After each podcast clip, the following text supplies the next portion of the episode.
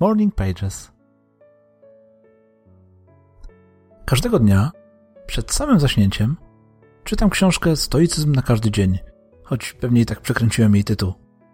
Muszę przyznać, że nie spodziewałem się, że aż tak bardzo będzie mi otwierała oczy na pewne sprawy. Całkiem niedawno uświadomiła mi dwie ważne rzeczy, które na zawsze już zmieniły moje podejście do innych ludzi. Pierwsza. Nie ma ludzi złych czy złośliwych. Każdy człowiek, robiąc coś, myśli, że robi dobrze. I choć nie zawsze faktycznie postępuje tak, jak trzeba, to w jego głowie to działanie jest dobre i właściwe. Czyli nikt tak naprawdę nie chce źle dla innych.